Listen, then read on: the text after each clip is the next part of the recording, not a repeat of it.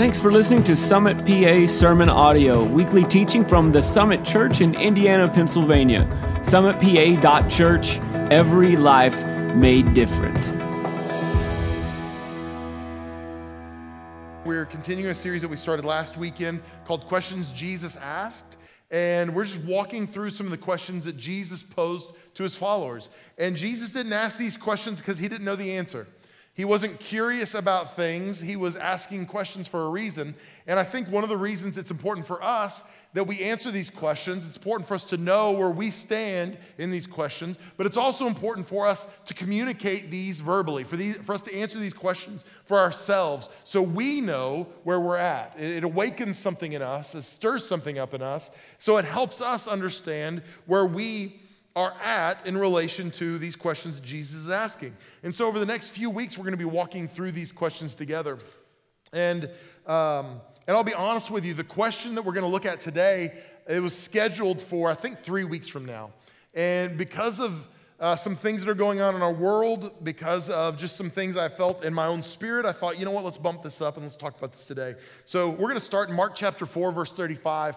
And in this passage, what we see is uh, leading up to this, Jesus had done some incredible miracles, some big things. I mean, uh, healings and all kinds of different stuff was going on in his ministry. There was lots of momentum, lots of excitement around his ministry, lots of enthusiasm. His disciples had been with him, they had seen him do these incredible things. And then we get to verse 35 of Mark chapter 4, and it says this On that day, when evening had come, Jesus said to his followers, to his disciples, Let us go across to the other side.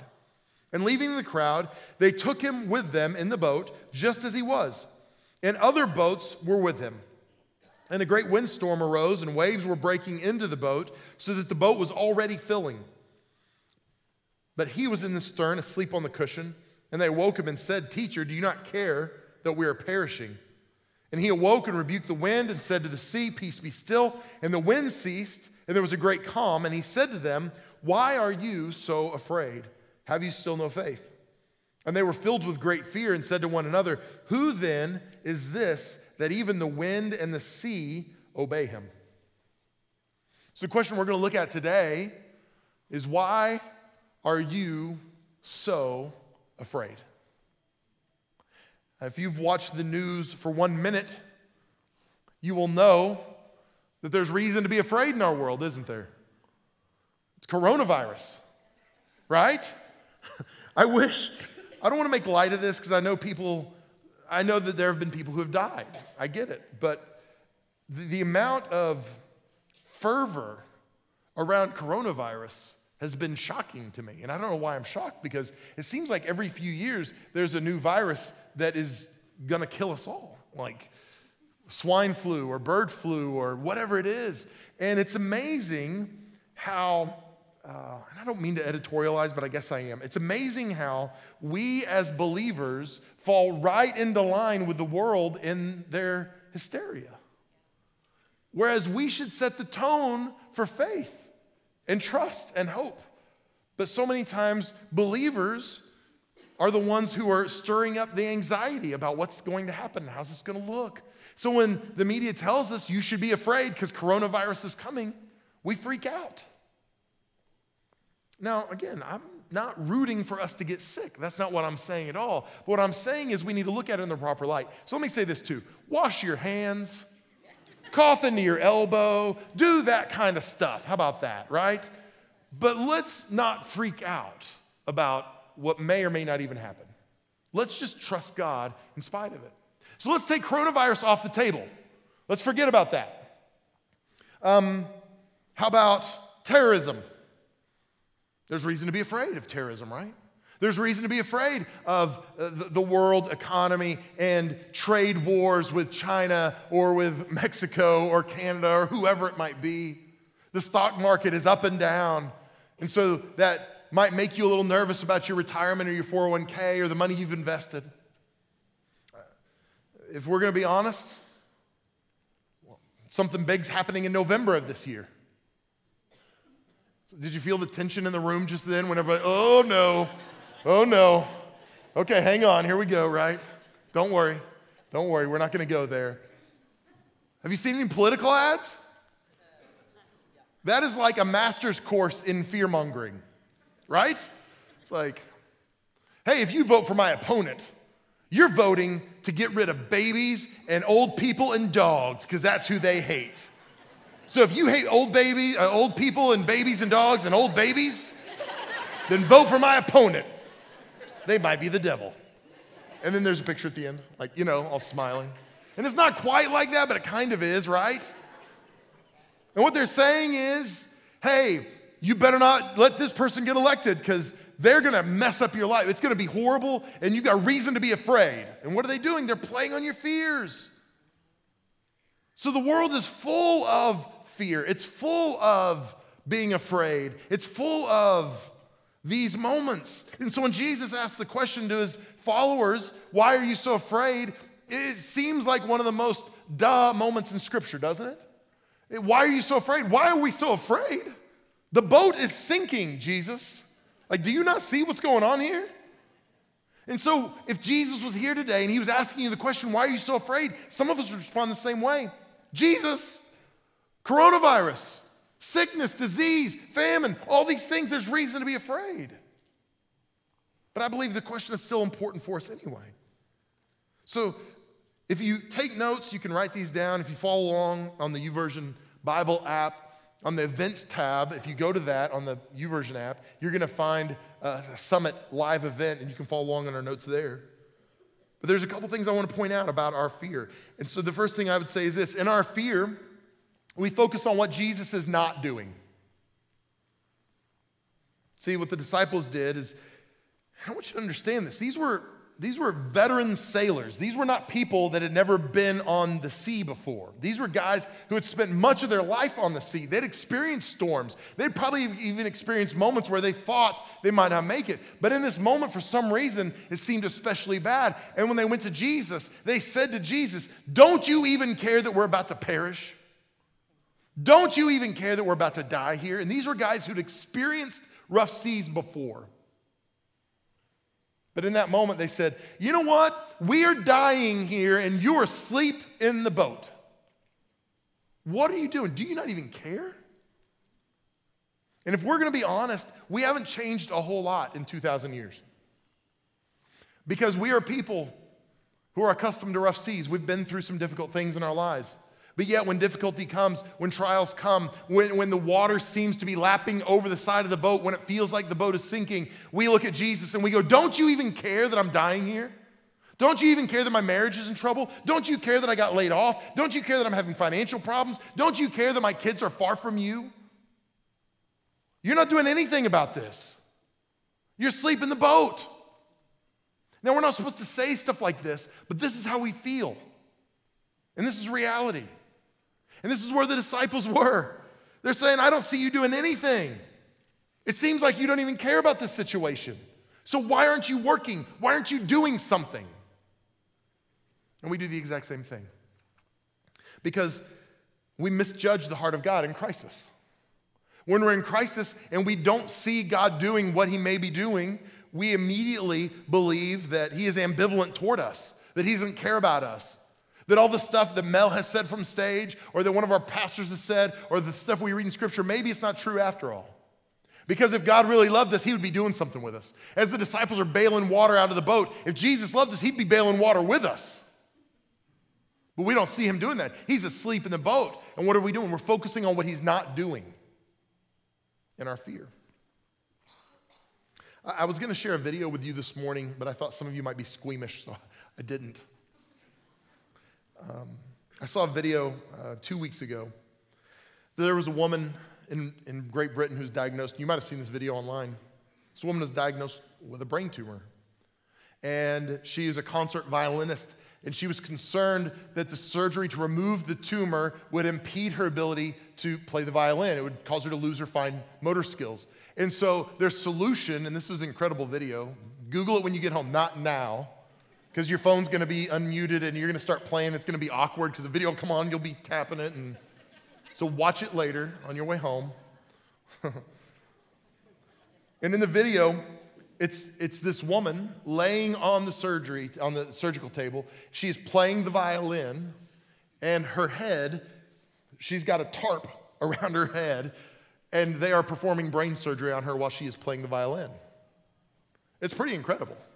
She's playing um, progressions and chords and just different things because they're making sure that we're not doing anything that's going to cause her any problems. But she's laying on the table, eyes closed, playing the violin. She's just doing her thing while the surgeons are going in and removing the tumor and helping restore health to her body. And so many times in our lives, we're doing our thing, we're living our lives, and we don't see activity on the part of God. And we go, God, you must be absent. You must not care. You must not love me, because if you did, I would see you working. In the meantime, God is working in us. He's removing that tumor, He's removing the unhealth, He's bringing restoration to our body, to our situation, but we don't even see it. So we mistake what we don't see with ambivalence that He doesn't love us or care about us. But in the meantime, He's working on our behalf. He's doing something we don't even see him doing. He's working in us and through us. So, in our fear, sometimes we focus on what God is not doing or what Jesus is not doing. The second thing is this in our fear, we focus on ourselves. See, in crisis, we tend to we tend to focus on what's going on with me, what's going on in my life. Even, even in situations where someone else is impacted, it's easy to go, well, how does this impact me? How does this change my situation? In your workplace, if you think about this, if somebody's laid off, the first thing you do is think, how does this impact me? Right? I've said this before. If you ever look at a group photo, the first person you look at is you. It's because we're all selfish, right? We're all a little bit narcissistic, right? That's how we are. That's how we're wired. Nobody had to teach their kid. I've never heard a parent say, hey, watch this. Mel, come see this. I've been teaching my child a new word. Ready? Mine. You say it. Mine. Mine. I'm so proud of her. She said it, right? No. Do you know why? Because they learned that one on their own. Nobody has to teach them how to say mine. They know it. I think they're born with the ability to say mine. Everything else they have to learn, right? And there's a tone kids can say when they say mine that's especially irritating. It's like, like grates on you just a little bit. Mine. Oh. You know what's funny is a lot of us don't grow out of that. Mine. Mine.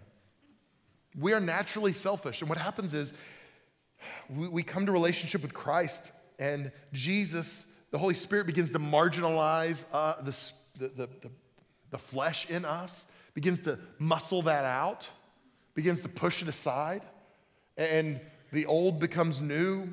But what happens is in fear, in crisis, in trouble, in problems, all these situations, we begin to revert back to what we know and what we're comfortable with. And what we're comfortable with is selfishness. What we're comfortable with is putting ourselves above others. And this is what happens when we are gripped by fear. We focus on ourselves. And even in this passage of scripture, I don't know if you notice this, in Mark chapter 4, verse 36, and it says, And other boats were with him.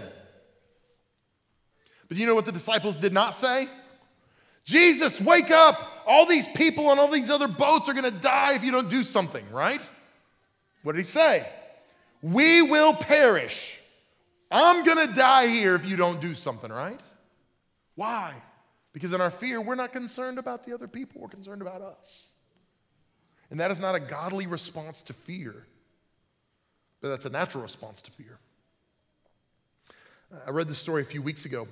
On February 25th, 1852, there was a British troop ship called the HMS Birkenhead that had set sail. It was carrying about 600 passengers along the uh, South African coast to, uh, to a battle. And there were 56 people on board. There were women and children. They were family members of the officers that were on board and they were traveling with them as well, and there were crew members as well, in addition to the soldiers. And early in the morning on the 25th, um, as they were coming around um, a, a, place called Danger Point along the South African coast, they ran aground to this coral reef. And when they hit this reef, um, it tore a hole in the ship. And the captain decided the best thing to do would be to reverse off of this reef. And when he did, it actually tore a bigger hole in the hull. And so water began to flood in, and before you know it, um, men who were already dying in their hammocks below deck, uh, they were trapped and they were drowned in the water that was flooding into their ship. So they mobilized as quickly as they could, and they got the women and children into the lifeboats with a few crew members to row them away from the, the, the Birkenhead as it was descending into the water. And they've got the, the crew assembled on the deck. And the captain says to the crew, he realizes all is lost at this point, and he, uh, he orders abandon ship, every man for himself at this point. And there was another officer on board. He was a lieutenant colonel by the name of Seton. Lieutenant Colonel Seton stopped them because he knew this. He knew that the waters that their boat was in was infested with great white sharks. And he knew that as these men get into the water, what's going to inevitably happen is they're going to overwhelm the lifeboats. And not only will these men lose their life, but also the women and children and the crewmen that are paddling these boats are all going to lose their lives as well because these boats are going to be overwhelmed. And so, in this moment, in this moment of fear, in this moment of crisis, this man made a decision and he said, Hold your places, stand firm, don't abandon ship. And that day, 400 men lost their lives because they stayed on the deck, but every one of the lifeboats made it. Because one man said, I'm not going to give in to my fear. I'm not going to uh, worry about every man for himself, but we're going to make sure that the people in the lifeboats make it, even if it costs us our lives. Because what naturally happens for us is we say, every man for himself. But in that moment, I'm thankful for a man who said, No, no, no, we're not going to do that. In fact, what we see is the legend of the Birkenhead drill was born that day. And the Birkenhead drill in maritime circles is what we call women and children first. Why? Because one man said, I'm not going to do what's natural. I'm going to, I'm going to make sure what we're doing is best for the people around us and not just for us. Did he want to stay on that boat as it sank? Absolutely not. I can't imagine that he wanted to, but he knew it was the best thing to do in light of the people around him. So, what I'm telling you today is when you're in the midst of fear, when you're gripped by it, you have to say, I'm not going to focus simply on myself, I'm going to focus on the people around me as well.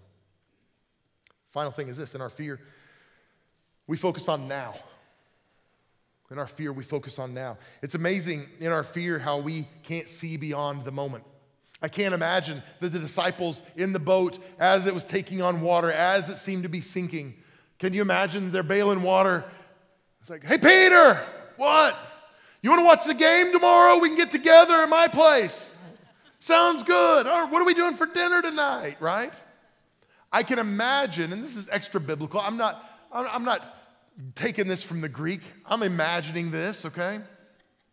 I'm imagining this conversation probably didn't happen. And the reason was because they weren't worried about where they were going to get dinner when they got to the other side. They weren't worried about, are you going to get together tomorrow? What's going to happen day after tomorrow? Because in our fear, we can't see past the now many times. We see what's right in front of us. We see the calamity, the chaos, the pain, the hurt, the loss, whatever it is, up close and personal. And in that moment, we can't see beyond the now. In Mark chapter 4, verse 40, he said to them, Why are you so afraid? Have you still no faith? And they were filled with great fear and said to one another, Who then is this that even the wind and the sea obey him? It's interesting that, that Jesus asked them, Have you still no faith? Why are you so afraid? Have you still no faith? And if you just look at Mark, the Gospel of Mark, it's easy to put this together and go, well, yeah, he's, he's asking if they had faith and they wouldn't be afraid that they were going to die. But if you look at the Gospel of Matthew, Matthew chapter 8, Matthew tells the story a little differently, and he says, And they went and woke him, saying, Save us, Lord, we are perishing. Now, this is the thing that's interesting to me. In the Gospel of Matthew, same situation, everything's going, and they go to Jesus and they say, Save us, for we're perishing. We're dying, so can you save us? Can you rescue us?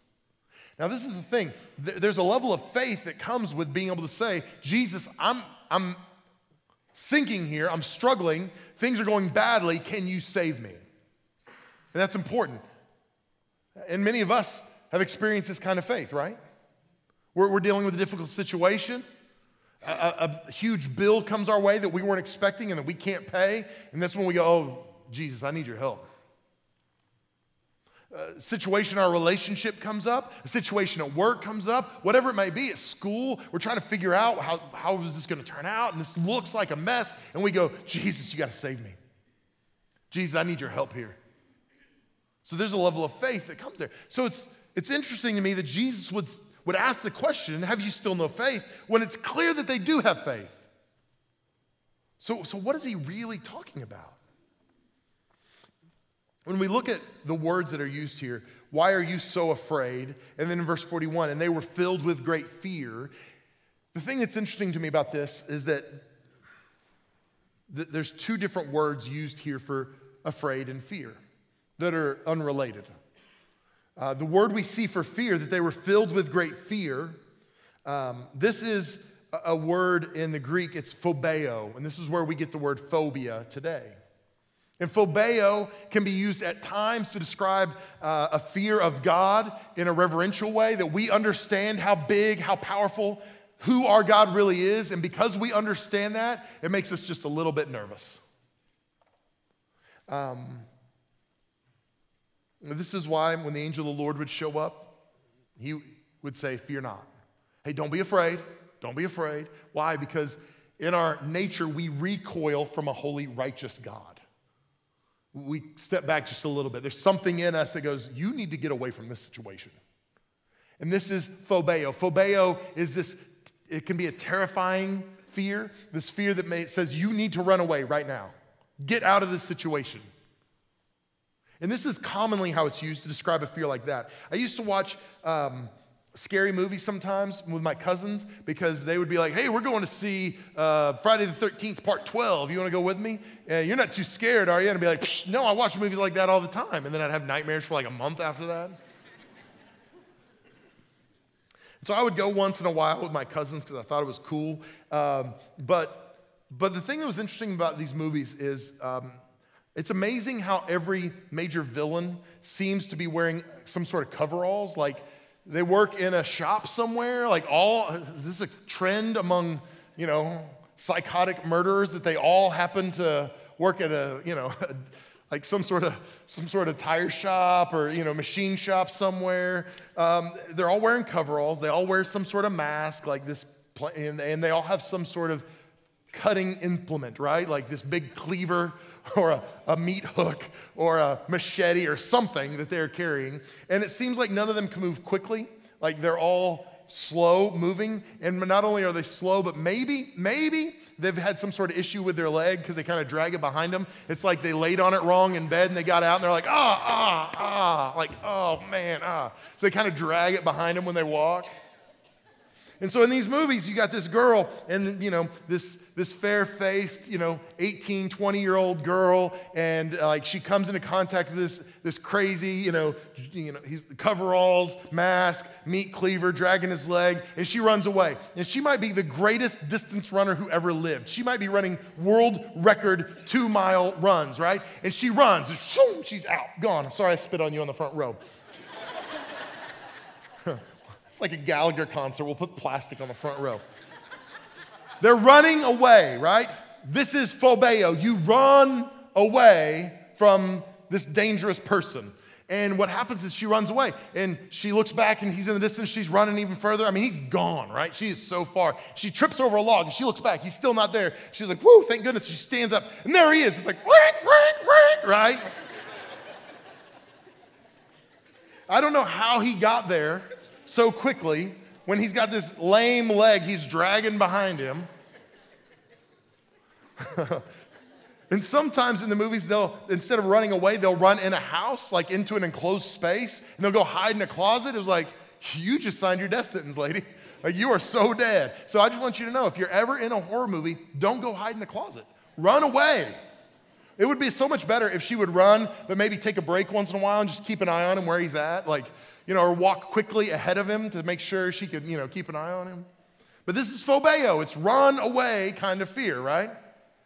And it's interesting because phobeo is what the disciples encountered when they're in the boat and Jesus calms the waves and the storm and they've seen the miracles, they've seen him work, and in this moment they go, We have had no idea who we were really dealing with.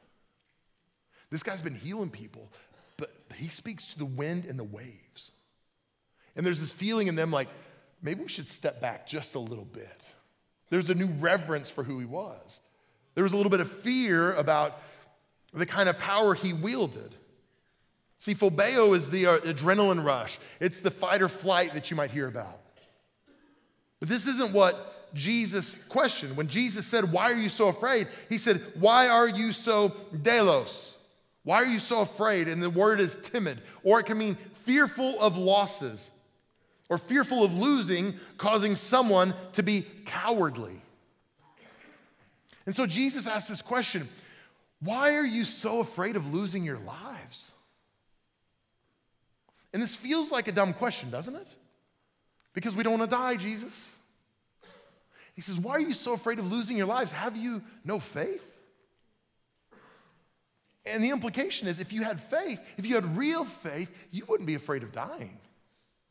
If you had real faith, you wouldn't have this deilos fear of losing your life because you would understand what your life really is and what it's really worth. And you would understand that in the moment, in the now, you're concerned about losing your life. But if you could see eternity the way I see eternity, you wouldn't worry about this. See, deilos is used three times in Scripture. It's used in Matthew 8, which we referenced. It's the same story from the Gospel of Matthew. Mark 4, which we're talking about here. And it's also used in Revelation 21. It's used in Revelation 21 8. And I want to read this to you. It says, But as for the cowardly, the deilos, as for the deilos, the faithless, the detestable, as for murderers, the sexually immoral, sorcerers, idolaters, all liars, their portion will be in the lake that burns with fire and sulfur, which is the second death. And you go, wait a second. Murderers, I get. Idolaters, sorcerers, I get all that, right? But people that are afraid, that doesn't feel fair. Let me help you understand this. We talked about this a little bit last week when Jesus asked the question, Do you love me? And this, this understanding that Jesus has to be our supreme love above all else, including your family and friends and your spouse and your children, that Jesus must be my supreme affection all, over all others, period. And what we see here is this understanding that if, my deilos, if my fear of losing stuff is greater than my, my affection for Christ, then my priorities are out of whack, they're misaligned. So, what happens is we have a fear of losing things that keeps us from doing what God is asking us to do. We have an experience with God and we go, man, I need to share my faith with my coworkers. But man, what are they going to say? They're going to they're going to think I'm a crazy person if I if I go tell them about God. I'm not I can't do that. I'm afraid of losing my reputation. What if, what if my classmates know that I've experienced Jesus at FCA or that I experienced Jesus at church and I start telling them about the faith that I've encountered? What if I do? Man, then what is that going to do to my reputation? What are people going to think about me? Well, I know they talk about trusting God with our finances, but man, I can't put anything in the offering box. If I do, it's going to cost me something. What if I don't have enough? What if I lose what I've got? I can't quit my job and go into vocational ministry. Man, I've got a house payment. I got, I got, I've got a new car that I'm paying for. I've got all this stuff, and I can't, I can't be obedient to do what God's asked me to do and do that. I can't go on the mission field and do. I've got a life here. And what we're saying is, I'm afraid of losing what I've got, so I can't be obedient to what God wants me to do.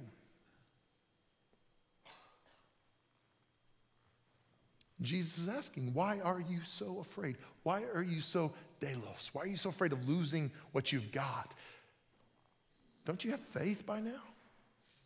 And what he's saying is, hey, don't, can't you see things the way I see them? Just a little bit? Don't you see that there's more than just right now to live for? Don't you know that there's a world that's eternal, but yet you're living for this world that's temporal? And Jesus actually said in Luke chapter 17, verse 33 whoever seeks to preserve his life will lose it, but whoever loses his life will keep it. And Jesus is great at this upside down theology that doesn't really make sense for us. But what Jesus is saying is if you live your life with a fear of losing your stuff, you cannot inherit eternal life. Period. You will miss your kingdom potential, your eternal potential, if you live with this deilos. You'll never experience faith the way God wants us to experience if we live with this deilos, this fear of losing something. Then he says, But if you give up your life for my sake, you have eternal life. If we say, you know what, God, I'm going to live open handedly with everything I've got, with, with my vocation, I'm going to live open handedly with my, my family, I'm going to live open handedly with my finances. Everything I am, everything I have is yours, God. God, even if you take my life, I'm not afraid of losing it for you. I'll give it to you. For me as a parent, I've, I've mentioned this before.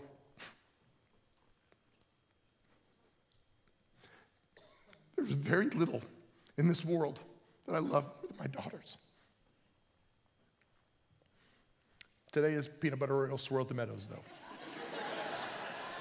it's like daughters, peanut butter Oreo swirl. There's very little in this world I love more than my daughters. As a, as, a, as a father, to think that one of my girls might go overseas, go serve as a missionary. Dad and he goes, Delos, no, no, no. No, no, no, no. What if I lose her? What if I don't, right? But the, the pastor in me goes, yes. Because it's not about this moment, it's about eternity. It's about so much more than what I see and feel, what's right in front of me. It's about eternity, it's about the kingdom of God. And if there's kingdom potential on your life and we sacrifice that for the now, we sacrifice that because I'm scared of losing something, then we are missing out on what God wants for us. And the world is missing out on the kingdom potential within us. See, so many times we forfeit the eternal for the now because we're afraid of what we'll lose. Jim Elliot, 19, I believe it was in 1956, he was martyred when he went to Ecuador to evangelize a group of, uh, a tribe there that had never been reached with the gospel. And after he was killed, uh, Life magazine read a 10 page spread on Jim Elliot, talking about his life and celebrating him and what he had done. And Jim Elliot said this before his passing. He said, He is no fool who gives what he cannot keep to gain what he cannot lose. And for so many of us, we hold on so tightly to what we can't keep and we forfeit what we can never lose. What I'm telling you today is let's not worry about the losses in the short term. Let's look at the eternal impact. Um, there's a, writer and a theologian that I love. His name's G.K. Chesterton. And Chesterton is fantastic. I love his writing. Some of his writing I have to read a couple times to understand it uh, because he, the language is a little different. He's so deep. And there's a, a passage from a book he wrote called Orthodoxy that I want to share with you today in regards to courage. And he says this Courage is almost a contradiction in terms. It means a strong desire to live, taking the form of a readiness to die. He that will live, lose his life, the same shall save it, is not a piece of mysticism for saints and heroes. It is a piece of everyday advice for sailors and mountaineers. It might be printed in an alpine guide or drill book. The paradox is the whole principle of courage, even of quite earthly or quite brutal courage. A man cut off by the sea may save his life if he will risk it on the precipice. He can only get away from death by continually stepping within an inch of it. A soldier surrounded by enemies, if he is to cut himself out, needs to combine a strong desire for living with a strange carelessness about dying. He must not merely cling to life, for then he will be a coward and will not escape. He must not merely wait for death, for then it will be suicide and will not escape. He must seek his life in a spirit of furious indifference to it.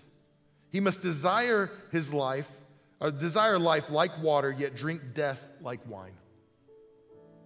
I love the line where he says, He must seek his life in a spirit of furious indifference to it. And I guess that's my prayer for, for me, and that's my prayer for you. God, help us seek life in the spirit of, of furious indifference to it.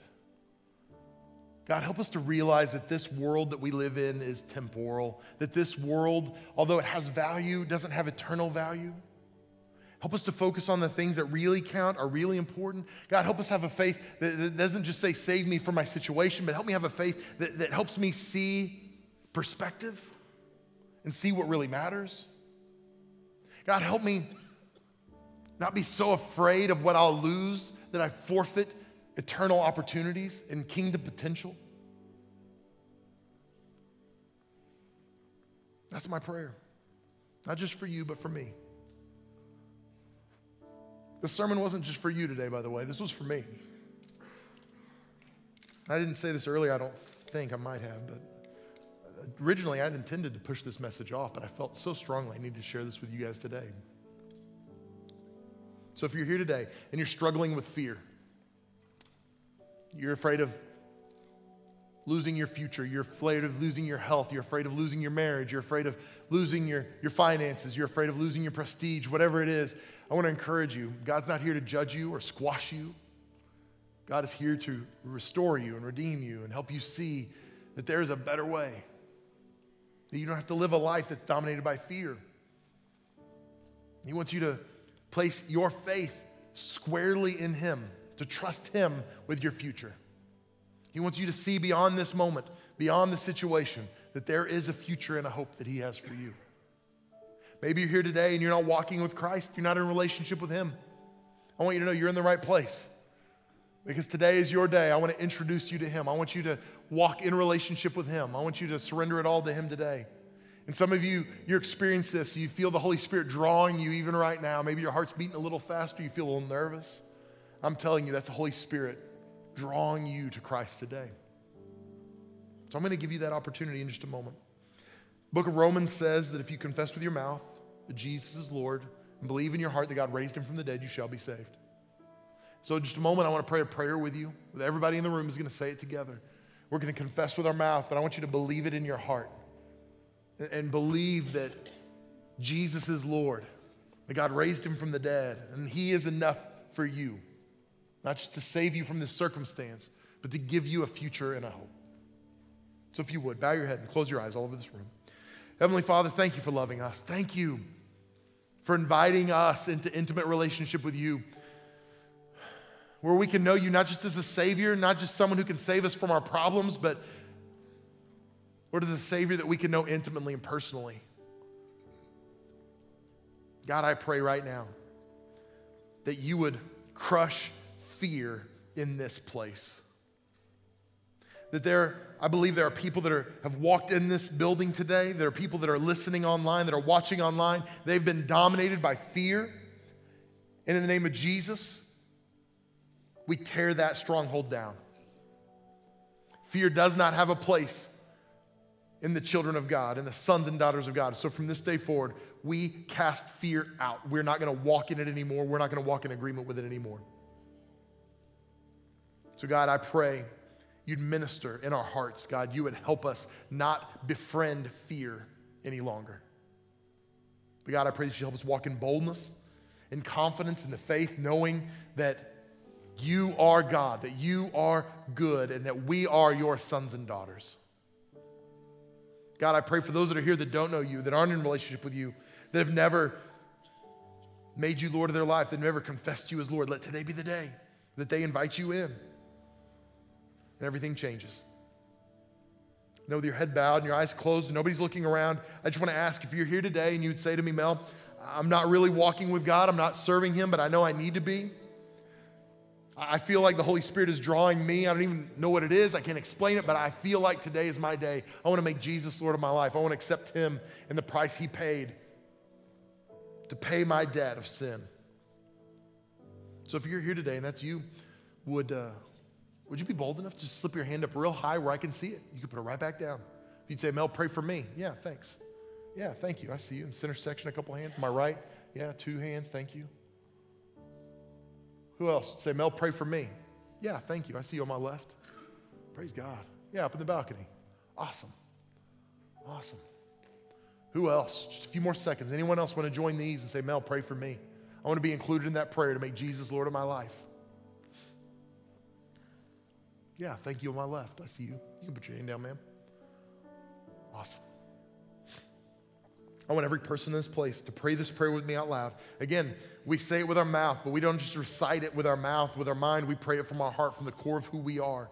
So pray this with me. Heavenly Father, thank you for giving your Son, Jesus Christ, to pay the price for my sins on the cross. From now on, I am yours. Use my life for your glory. I turn away from my old life, and from now on, I am yours. In Jesus' name, amen. Amen. Yeah.